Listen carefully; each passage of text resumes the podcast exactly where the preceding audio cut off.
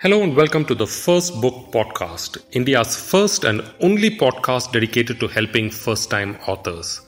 In this podcast series, we have conversations with best selling authors and business leaders to understand how they successfully cracked their first book and to learn important book authoring techniques. This conversation helps us to get a sneak peek into their journey as an author. This podcast is done in association with Notion Press, one of India's largest publishing ecosystems. In this episode, we have an interesting conversation with Devdutt Pattanaik, India's best known mythologist. I love how he connects mythology with management and leadership. Imagine a person who has authored 30 books and many of them bestsellers tell you about his tips, techniques, and secrets of becoming a better author. This is a fantastic conversation, and I would rate this among my favorite conversations I've had with authors. This podcast contains treasure trove of advice. Let's jump straight into the conversation with Devdutt Pattanaik. Devdutt, thank you so much for agreeing to come on the First Book podcast. Thank you for inviting me. Devdutt, one of my first questions that pops up is, you know, the audience are all people who are aspiring to become authors. And here you are, authored over 30 plus books. But I want you to rewind back the time and take us to a point in your life where the seeds of writing passion was sown. You know, honestly, I never, you know, thought of writing a book and then started looking for any publisher. A publisher came to me and said he wants to write a, book if I could write a book for him. Mm-hmm. It's a very strange situation because I used to write these columns for magazines mm-hmm. and I enjoyed it very much and my editor felt that I had it in me to write a book and he recommended my name to a publisher who was keen to write a book on mythology. So, and he said, would you write a book on Shiva? And I said, sure. And that's how it all started. It's very funny that I didn't really, in a way, think about writing a book on mythology. I knew it would be in the space of culture and that space. But I think it sort of organically evolved and the opportunity came to me. It was almost as if I was meant to write a book. So it's not, so now I often am not able to give advice to young people who want to become authors mm. because I said I never really in my head thought of myself as an author. I sort of knew I would love writing from college. I should write magazine articles and newspaper articles and something that I sort of always enjoy. Mm. Even today I spend most of my time writing columns. Mm-hmm. But the whole idea of turning a column into a book just happened because the publisher came and he said, I want a book of Shiva to be written. Will you consider doing it? And it happened. That's very interesting. But you should give credit to your writing ability because of your columns is the reason why you got the book deal in the first place, right? Yes, yes. It was that. I think I used to write a lot of columns and that caught the eye of my editor. He said, you're writing on something that not many people write about and of course, that is not so well defined. Mythology is vaguely in the realm of culture. And um, he said, you know, you seem to be talking about things of the past, you know, rituals and symbols that nobody else talks about. So I think that caught the attention of my editor. And he sort of knew some publisher and he met him at a party as a fellow saying, I'm looking someone who can me write a book. And he said, oh, you know, sort of a confluence happened, but yes, writing this column made a huge difference. Oh, that's, that's very fascinating. So you are um, an MBBS doctor who went on to work at a pharmaceutical company and then a healthcare company. So how did you eke out time to write your columns and pursue your writing passion? So it was very clear. Monday through Friday was my time when I did a job to earn my salary to pay my bills and all my free time you know, some people go out partying, some people watch movies. I would spend time researching on mythology and writing mythology because I loved it. It was my hobby. It was like an intense hobby. You know, some people go hiking, some people go to the gym. I would sort of buy these very not now I realize not very common books uh, and relatively rare books uh, reading on mythology and trying to find connections between things and writing my columns at that time. So that's something that I did in my spare time. So it was something that I did in my weekend and sort of it grew larger over time. And when I started writing, I remember I think the first time I wrote, I didn't have a computer, if I'm not mistaken. this happened somewhere in 90, I started writing 96 and the book was published in 97. Mm-hmm. And computers were not really there. They were there in this dot prompt kind of thing. But I have memory of writing my early columns in a, on a typewriter. Wow. So I began with the typewriter age and then gradually moved to the MS-DOS computer thing. That time, you know, that was a big thing. Not everybody afforded a computer. You came from Michigan family. The idea of PC had not yet come. There used Yeah. to be the cyber cafes. So yeah, I, my memory of my first writing work was all typing on a typewriter, actually the columns. I don't exactly remember when I transitioned to computer. But I did, but I'm not 100% sure whether the computer, the book was written first on a computer, not. It is quite some time ago. Beautiful. I think an important takeaway for all of us is that uh, it's one thing to be absolutely married to your passion, but it's a completely different thing to let the outside world know about your passion. And you, you know, your columns were your vehicle for you to transfer that knowledge and the passion to others, whoever is interested. I think pursuing that writing is super important. Would you agree? So, uh, it's something that we love to do, and if, you know, I always tell people when people say they want to write a book, I say first question is, why do you want to write a book? And I think many people not clear why they want to do it. Hmm. You know, I was very clear that I want, I loved sharing the knowledge that I was finding in various places, and my knowledge of these things which are slightly unusual, slightly esoteric, slightly not in the pension space that people would normally go to. So I think my pleasure came from giving people access to unusual knowledge. Hmm. And that was a pleasure. And therefore I wanted to express it through my story. And I used to write columns and I used to illustrate it. So my writing and illustration was part of it. And then I think columns give you a discipline because you, know the magazines are published once a month. You have to start writing every month. Gradually I got a weekly column. So you know the, the discipline of it sort of intensified. So I mean I've written these about over 800 columns. Wow. You can uh, do a math, you know, at uh, 50 weeks, uh, if there are 50 weeks in a year, so I've been writing at least one column every week for 16 years. Wow. Yeah. That definitely calls in for some solid discipline. Yes.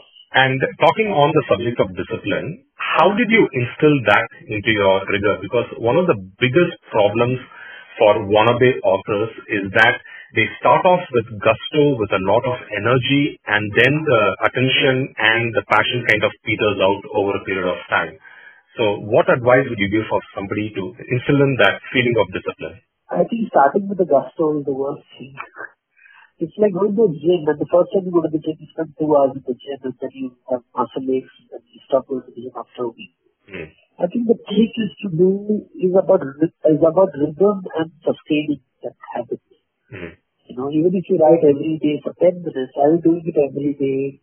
I think that's the whole thing. It's about writing it over time, sustaining it every day. It's like any a person who is into bodybuilding, they know that it is about going to the gym every day, or at least once, five times a week, or three times a week. It's that, that is where the magic is. It is not in the one-time gusto. It is, I think, about small things. Of course, it all depends on the writing style. Some people like to write one short, long articles.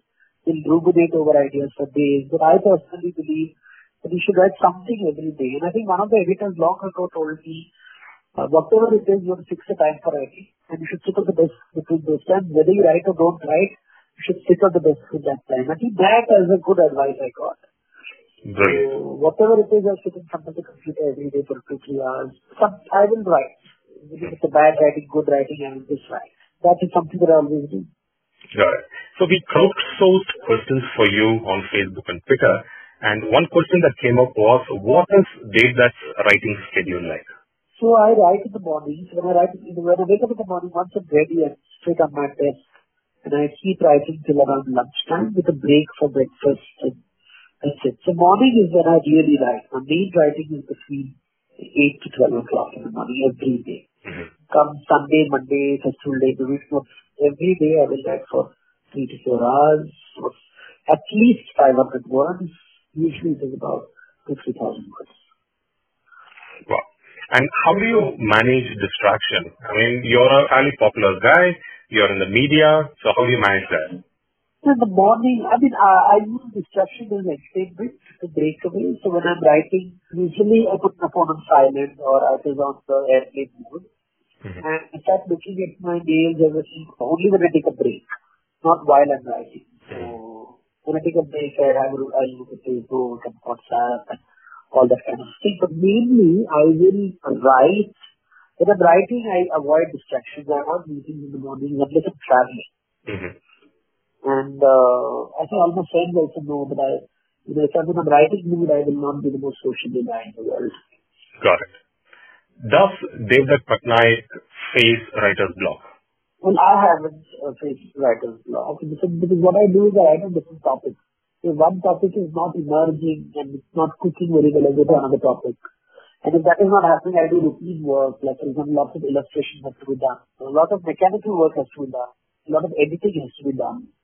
So since I write multiple things, I go to some other tasks. If I'm not writing, I'll write editing. If I'm not editing, I'll illustrate. If I'm not illustrating, I'm shading. It's not that I'm organizing my books.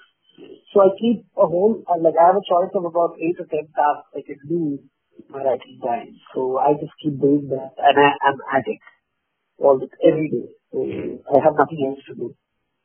I wish I was as disciplined in my health matters. In going to the gym, I would perhaps have a better body.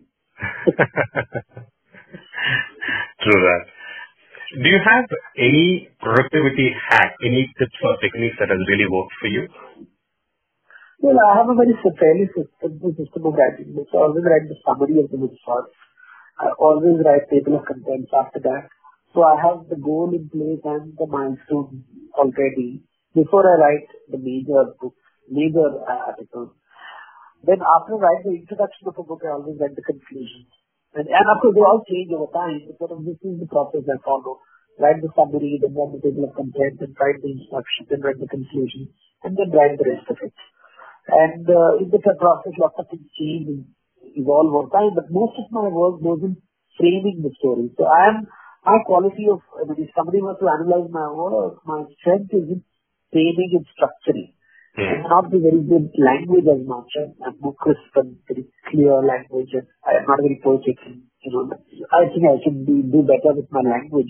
But my framing is, I think, is where my strength lies. So half my energy goes in framing books.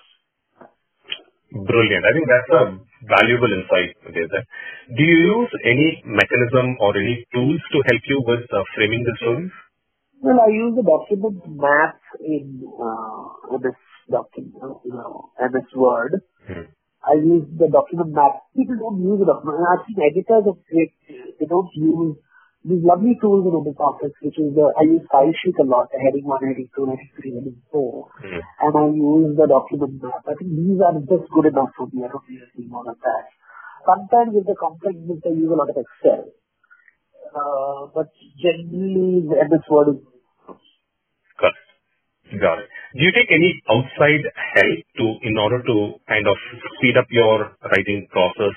So, for example, transcribing it and then having, you know, recording it and having other people transcribe it. Any sort of other techniques where you use external experts to help you? No, I have one friend of mine did of my early draft, where we sort of relook at it from third party point of view. I really rely a lot on editors, good editors. Mm-hmm. And especially I worked with some of them for a long time and I tell them exactly what I need from them. Mm-hmm. Uh, and I also mark sections that I don't think I'm happy in special attention. Mm-hmm. So that's the thing. But I don't do it especially the kind of writing and work I do is highly specialized. And that specialization does not allow for a mini assistant uh, who can do research for you. My research is highly specialized. And it's highly idiosyncratic. So it's very difficult for having a assistant to do that. I do it myself. When I'm drawing, sometimes I use assistants in shading. Those are basic shading, not very complex shading. But otherwise, it's all done by me. So everything that you see in the book, whether it's the writing or the text, the layouting with the designer, all that is done by me. Wow. That's uh, interesting. So you're really, really involved in multiple facets of the book. That's awesome. Yeah, because I, you know, for me, it's how the reader reads the book. I'm very particular about, you know, how does, how, when a man goes to bookshop, what do you see? You see the spine of the book. Mhm. So the spine of the book is very important to me. Then how do the cover of the book then becomes important. So all that, how the eye moves on a page. You know, my books are not just text, right? There are also illustrations, there are bullet points, there are tables. My books are very complex. It's not the kind of books that you regularly, even the books uh, publishers have to deal with. Because uh, most people don't do illustrations and use tables and flowcharts in their books. I use them a lot of them. So that's the kind of, like my books will have 100 illustrations, 200 illustrations. Not the kind of stuff that you regularly see in the market. Got it. Got it. And, and you mentioned that you also, you know, you have diversity in your schedule. You also do illustrations. So these illustrations are done by you or by professionals? No, because my illustration, I illustrate my illustration. Wow. And how did that habit come about? Well, it's always been part of my writing. Look, I'm a medical student, and in medicine, you, you illustrate your work. Uh, illustration is a very important part of medicine, anatomy and physiology and all the things. So I've always been a writer and a in a botany, in, anybody in the biological sciences knows the value of diagram. Mm-hmm. So for me, my illustrations are like my diagram, and they've always been a twin part. So when I would write a column, I would illustrate my column. So it's always begun with that. I always visualize my writing. So, you know, images, like if I have an 800 column, I think I must have by now have about 5, 6,000 illustrations. Wow. You know, it's interesting you use the word visualization, and I think it's a very powerful technique not only used by authors, by many successful, uh, you know, CEOs and entrepreneurs as well. So tell us a little bit about how you visualize that. Uh, well, I uh, sort of spent a long time trying to imagine putting in the reader's hat, and because my my writings are slightly not very simple because I expect that I demand a lot from the reader and I don't make it too simple. They have to move with me, but I sort of imagine the, how they are going and the journey they have to go through. Whether it's the book, the first page, the second page, what happens when they turn the book, how when do they pause, where do they pause. So imagine the entire thing in my head. Uh, you know, how will the eye move? All that is part of my. And luckily, I've got a very good layout team. Uh, my friend, uh, Chaya, who designed my books, hmm. uh, he sort of also helps me along with that. So that becomes very important. Like I know at this point a diagram is needed, at this point a table is needed, because I'm imagining what the reader is going through when he's reading my writing. Yeah. You know, I've done hundreds of such interviews with authors, Dave, that, and I have to tell you that you're probably the only one who stands out for me for understanding the reader's user experience. I think it plays a lot into the book itself. Which leads me to the next question. It's one thing to write a book, to illustrate a book, and to design a book, but it's a completely different thing to market the book. What strategies has really worked for you? I never launch a book. I don't believe in book launches. Mm-hmm. I believe that the book is uh, slow. You know, you have to make awareness is important. Therefore, social media, so pre-marketing is very important to me. And the book is coming. And also, because I write about three, four books a year, it's a process for me. So there's a pre-marketing phase, then the book goes into the market, and the book is the bookshop. I use a lot of social media, so Twitter, Facebook, Facebook Live, uh, Instagram, I use a lot. Then gradually, when the festivals are there, I talk about one book at a time only. I don't talk about many things. Mm. I talk about one book at a time. So I keep talking about it, discussing various aspects of the book, how it is designed, the illustration. Basically trying to reach out to different different audiences so that they get intrigued by the book. My whole idea is that when you buy one of my books, you'll buy ten of my books. Mm. So that's the whole idea. So I don't, I think in terms of long-term strategy. So, you know, when I'm writing the seven secrets of the Hindu calendar art, I'd already visualized the book of seven secrets of Shiva, Vishnu, Devi. When I was writing mine, I had already visualized my Hanuman Chalisa and a forthcoming book of my series. When I'm writing columns, I'm already visualizing the books that will come out of this thing. So I think very long term in these matters. And I, you know, I had visualized about 10 years ago that have, bookshops should have a shelf with all my books, and that's what I think has emerged over time.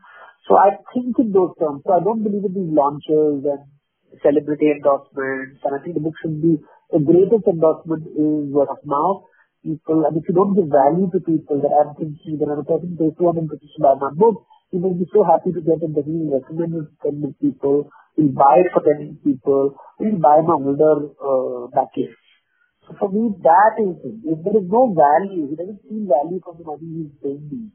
And uh, then there is no point in writing the book. I don't write it for self-expansion. I write it to give value to my reader. I'm very particular about it. Beautiful. I really like your uh, your habit of focusing on one book at a time because once the person uh, gets convinced, picks that book and he loves it, then obviously he's going to go and look for your other books and you have 30 plus for, for that person to play with, which is a great sales and marketing strategy. Yeah, it took 20 years to reach this point. and I'm uh, worked with multiple publishers. I don't have a single publisher. I work with four to five publishers because I write faster than the publishers can publish. So, which leads me to the next question. One of the things um, where there's a gripe about traditional publishing is that the entire publishing process is so slow. And you've answered that question for me, which is by using four of the publishers, then you really defeat that, that letharginess and the long-windedness, uh, which is a great strategy in my opinion. What would be your advice for others who kind of step back and saying that, oh my goodness, after finishing writing, it's going to take another eight months for the book to come out? You should decide how, what kind of book you're writing. Why are you writing the book? Most people write, is it because they want to indulge their own ego or is it because they're bringing value to the market? or do they just want to be recognized as an author? You must also understand the world from the publisher's point of view. If you are not known in the market, the publisher is not there for charity. He doesn't know if you are going to be a success. Mm. He doesn't know if he's going to recover the money. Mm. And he, I always think from the publisher's point of view, if he doesn't recover the money, he doesn't know you're a, you're a low bet for him. Therefore, he's not going to invest time, money, and resources on you. So you have to make it happen for the publisher, for the first book at least, so that he will want you to write the second book. And I think that is something you must always understand. You always have to understand that the value for the customer and you have two customers. My first customer is my publisher. Mm-hmm. If my publisher doesn't make money, he doesn't care for me. Mm-hmm. So I don't write. The publisher is not doing me a favor. I have to make money for my publisher. I have to bring value to my reader. If I don't bring value to my reader, he will not buy my book. If my reader doesn't buy my book, my publisher doesn't make money. If my publisher doesn't make money, why would he want to publish my book? Perfect. So I appreciate the business cycle of it, and I know the cost. It is a very expensive proposition. You going to invest a large sum of money, and usually you don't have the time and resources in marketing and books. Marketing is not there. You have to go out there and sell. And, you know, it is not easy because, and I always tell people, if you're really in writing, why don't you blog about it? Why don't you put it on Facebook? You know, uh, even though I have been fairly successful, I still follow Facebook, I still write a lot of articles free I give it in various situations. You have to work very hard because readers are so spoiled for choice and there's so much of information overload. Why would they pick up your book? And you have to think from that brutal market point of view that nobody's really interested in your book. Right. You have to make it interesting. Yes, that's uh, beautifully put. Absolutely beautifully put. You said that you now average between three to four books a year which is humongous because I know people who are struggling with a book for many years at a time. So, what is your big, hairy, audacious goal? Well, I think I don't have any major goals right now. I'm like, I'm enjoying the journey. I've got enough contracts for the next couple of years. So I guess if I do a good job of that, I think I'm really happy. Got it. And which means that you're now focused full time as an author, Devdutt? Yes, I am. Uh, but from 2008 onwards, I have been full-time in mythology. Before that, I show full-time job. So for, say from 96 when I started driving to 2008, so for a period of 12 years to 13 years, I was a full-time job and writing. Mm-hmm. And after which I could afford to do this full-time. So I was quite lucky. Got it. But that's the age of 38. Got it. Not some success which came when I was in. Yeah. Now, Devdutt is very synonymous with mythology. Like you said, it's 20 years of hard work for you to establish yourself. But I also like the fact that you're playing to your strength. You focus all your books on about mythology, but mythology leading to business and leading to governance and various other things. So would that also be a, an advice to people for them to really nail a niche? See, I never set out to be an author or a communicator. I enjoy mythology even if I was not a successful writer, I would still be mythology. Mythology is not something I do because there's a market for it. Mm. I was writing even before there was a market, before it was fashionable. Mm. In 1996, when I published my book on Shiva and Vishnu and Devi, I don't think anybody knew mythology was the kind of craze which is there. So I always been writing and when this craze there, I'll still be writing.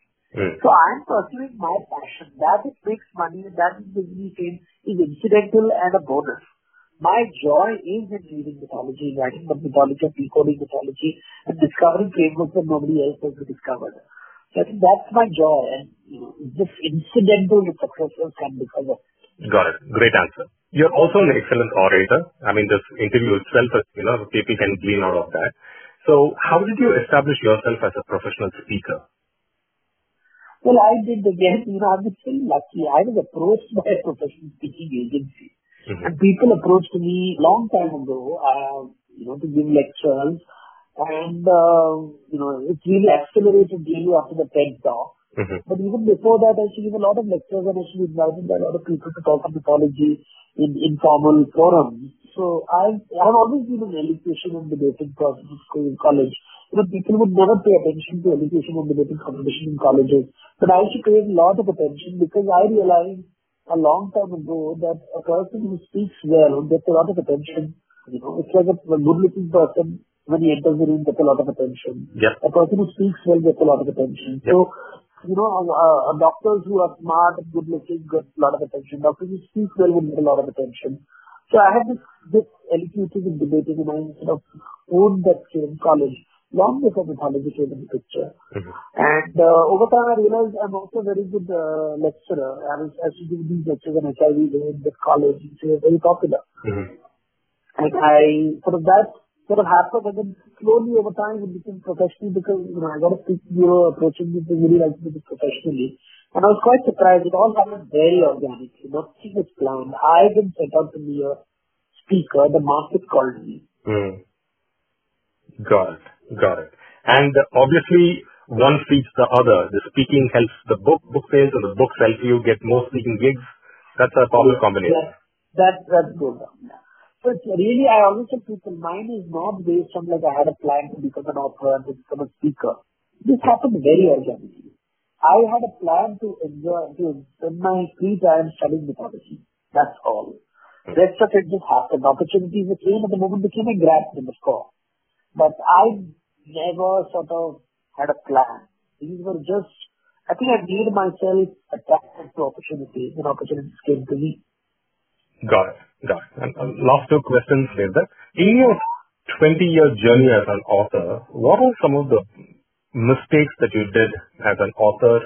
And uh, obviously, you've learned from them. What would you like to share for our uh, our listeners, and how can they not make the same mistake? I think uh, one of the biggest mistakes I did in one of my projects is I went, I was too much in a hurry to finish the project. I shouldn't have done that. If I waited for one more month, the quality would have been very much, much better. Hmm. That's one of the biggest lessons I have learned. And second I've learned is that do not over-expect from the publisher.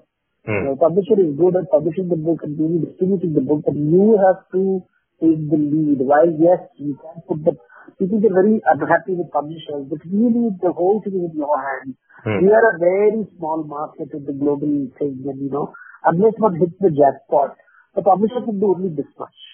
You have to do it yourself. And that is something that one has to take responsibility for that. Yeah, yeah. I think that's a very, especially for newbie authors, I think this is a very powerful lesson for them to really learn. And last question, outside of mythology, what are your other passions? Obviously, I have no other passions. I, uh, I like spending time with my friends, but once you enjoy doing a lot. Mm-hmm. But otherwise, my life is from morning to evening only by celebrity nothing else. So, I say there's no dramatic. I wish I was more interested in going to the gym, which has been my greatest tragedy. but absolutely lovely. What phenomenal nuggets of wisdom, David. Um, I really, on behalf of all our listeners, thank you so much for taking the time out to do this. Thank you.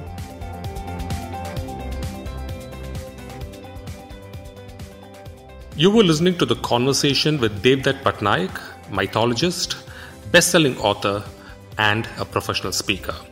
I hope you learned something useful from this podcast. To listen to the rest of the episodes with other best-selling authors, please visit notionpress.com slash podcast. I look forward to seeing you at the next episode. Until then, take care and bye-bye.